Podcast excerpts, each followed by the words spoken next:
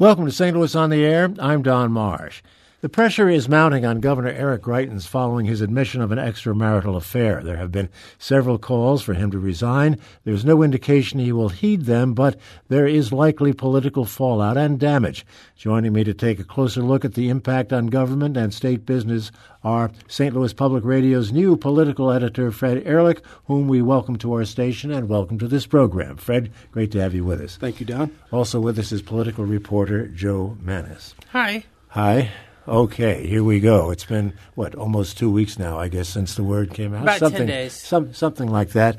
Uh, Jo, I'll start with you. How is it impacting government to this point, or or is it this whole scandal? Well, I think Fred has a more detailed list, but basically the bottom line is that things are maybe a little slower, and there's all this talk in the halls and in offices about stuff, many of which is just rumors. And I want to emphasize we don't I really don't want to get into rumors Sure. because there's always rumors about stuff. But for the most part, they've been trying to do, quote, business as usual. But there's this all in the back of, of the minds is what may or may not happen. Um, one of the key things is that the governor, it's not like the governor is roaming the halls lobbying people. He's not doing that. The few statements he's put out have either been, have been on social media. He just tweeted something a little bit ago saying he found a few more state cars they're going to get rid of. So he's basically, you know, he's been in hiding, and actually until the last, even the last 24 hours. But uh, he hasn't done the big mea culpa or the big press conference or any of that, just written statements. Fred Ehrlich, uh, you have a list. Well, I, I completely agree with, with Jo. I mean, we're not at a standstill, but we're not moving at normal pace either. Uh, the House did move forward a bit. Uh, it sent lobbyist uh, bills on lobbyist gifts, human trafficking, and hair braiding to the to the Senate this week. Uh, Senate Floor Leader Mike Kehoe said he expects uh, action on the lobbyist gifts soon in the Senate, and Senate Pro Tem Ron Richards said he doesn't think the scandal has really affected business in the Senate. Of course, I'm not I'm not buying that. Um, you know, they're going to say that publicly, but we know that it's just not the there's obviously no momentum from the State of the State speech. That all got buried on the same night as the allegations uh, came out. The the tax reform uh, statewide tour is on hold, and there's no budget. Although we may get one on Monday. Well, the statewide tour was something that he was counting on to build public support for the tax plan. Now we have a couple of bullet points, and that's all anybody knows about it. Right. It's very general. And um, as I've mentioned before, his tax cut proposal, which is not, he hasn't put any details out, would be on top of the tax cuts that were approved by the General Assembly and signed, I mean, over the objections of then Governor Jay Nixon in 2014. That's still being put into effect. And then the state knows that there is an impact from the federal tax cuts that were approved in December. The estimates vary, but the last numbers that came out of the budget division showed that for the current budget that we're in now, they're uh, they're revising the estimate down so that the state expects to receive from all sources about 150 million left less, which means that could be 150 million more in uh, budget cuts or cuts in programs that might need have to be made before this fiscal year ends at the end of June if uh, other things don't uh, improve the bottom line. So his tax cuts would be on top of that. So that's got some legislators concerned, even some of those who publicly say they have to be for tax cuts. And some of them may be thinking that they might not be dealing with this governor. They might be dealing with the gentleman who now holds the number two position.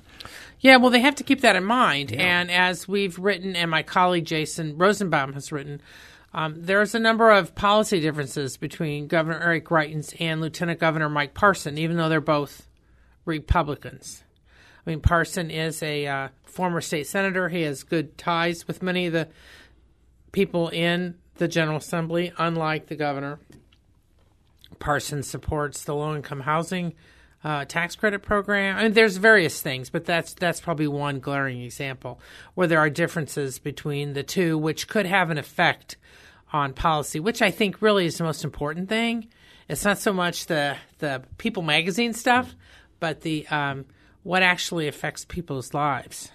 Fred, are you sensing any momentum building for uh, in the calls for the governor's resignation?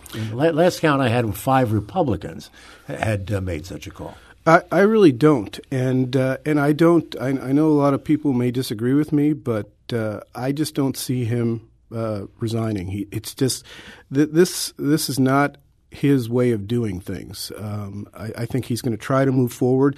He's he's in effect uh, boxed in by his own style. I feel you know he tightly controlled public appearances, tightly controlled media access. You know, unlike a lot of political uh, scandals where the official will go on sort of a repentance tour, he's not going to do that. Even though I think the public wants it, and he probably should. Um, Jo has Jo has seen this from other politicians. Yeah, if you remember, uh, Lieutenant Governor Peter Kinder, when the whole thing about the stripper came out in 2012, even though some of the GOP big donors um, were announcing they weren't going to support him, they wanted to get him to get out of his bid for reelection. They backed his rival. Um, what Kinder did was that he did four or five uh, one-on-one interviews with reporters. I was one of them, and he answered any questions, whatever. I had a really long story. Peter going into his relationship with this ex stripper, and uh, he survived it. I mean, it was titillating for a few days, but then he he survived it. And by the time that he ran for governor in 2016, it was mentioned, but it wasn't a big deal. In some ways, this reminds me a little bit, although I want to emphasize there's big differences between the last high profile governor, which is probably Eliot Spitzer of New York, if you mm-hmm. recall, uh, shortly after he was uh, elected, there was all this big hope on what he would mean. He was a Democrat. Turned out he'd been visiting um, strippers, was client number nine, and uh, I mean, I mean prostitutes. Sorry, and which was illegal, which was a whole, whole, different thing. And of course, he had an image of a law and order guy. Now, so in some ways, what's hurt uh, Greitens is that his image as this family man with these pictures with him, his wife, and his two little children, all that, that has been a centerpiece of his campaign. And all these um, reports that may or may not be true, and I want to emphasize, he has not been charged with anything illegal. Um, so that's where he has taken a hit. So that's why it reminds me a little bit of the New York case. And then there's Mark Sanford also, who uh, took that famous uh, non-trip down the Appalachian Trail, and uh, when actually he was in Latin America with a, with his mistress. He's been since elected to Congress. Yeah, yeah. Even though he was forced out as governor, he's now in Congress. So, yeah. And but, Don, I don't see these rumors slowing down. I mean, they're just going to keep swirling. Rumors that there's uh, there are other women. Right, okay. right. And you know, we we have very strict guidelines on what we're going to report here, and we're not going to report on rumors. We're only going to report on facts from reliable sources. But uh, the the governor's attorney just issued another statement today uh, in response to rumors that the governor is going to resign today because that's been the big rumor overnight and into the morning. He said there's zero truth to that. He is he's not resigning.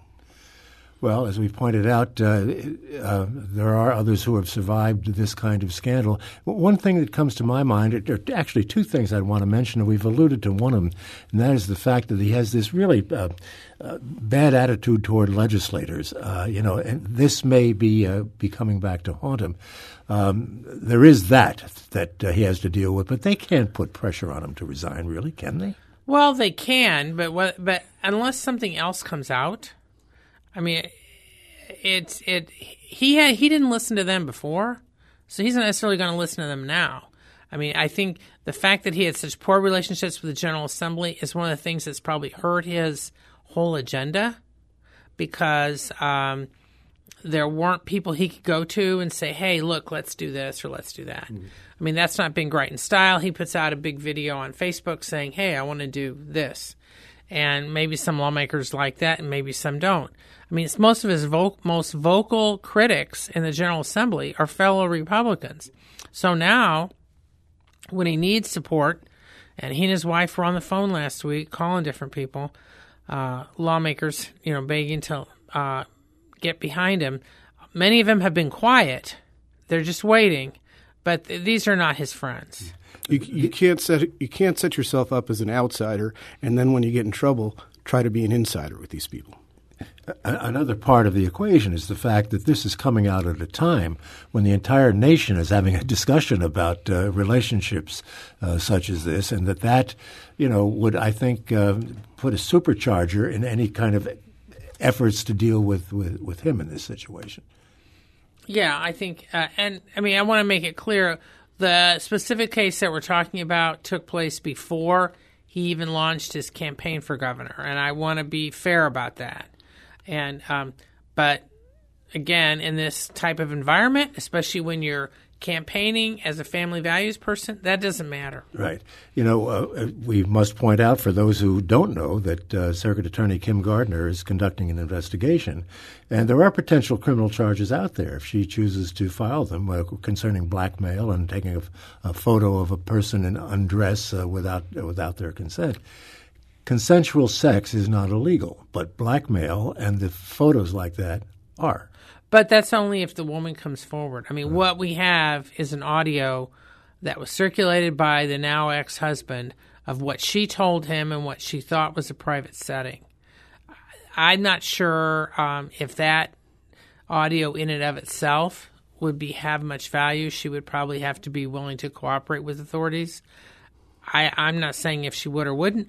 Last time I talked to her lawyer, which was a few days ago, you know, she doesn't she wants nothing to do with this. She's extremely embarrassed about all the stuff that's come out so far. And um, so until she's out there, or unless she cooperates with authorities, I'm not sure how far any of this is going to go on that point, on those points. Well, Kim Gardner certainly knows who she is. Yeah, of course. Sure. Most of us so, know who she is. Yeah. I mean, who are involved in the press or whatever. Yes. Yeah. But I would think it's just going to be very hard to build a case if you don't have a cooperative victim. Yes, I mean, you, and you see that in anything. I mean, it's not just in this case. Right. I mean, that's that's a a problem, frankly, in a lot of domestic violence cases. What would you, uh, Jo? What would you be looking for in the next days and, and weeks ahead in this uh, situation? Not with regard to charges, but with regard to the governor and the way he's going to have to kind of come out of this uh, tailspin. Yeah, I mean, I think he missed his best opportunity. I will say this, frankly and not that they care what I think, but just to, from a strategic standpoint, okay, this came out late on Wednesday. By Friday, frankly, last Friday, I think he should have been in front of cameras, taken the medicine, maybe even repeated his statement that he and his wife had put out late Wednesday, uh, fielded some questions, and then then tried to move on.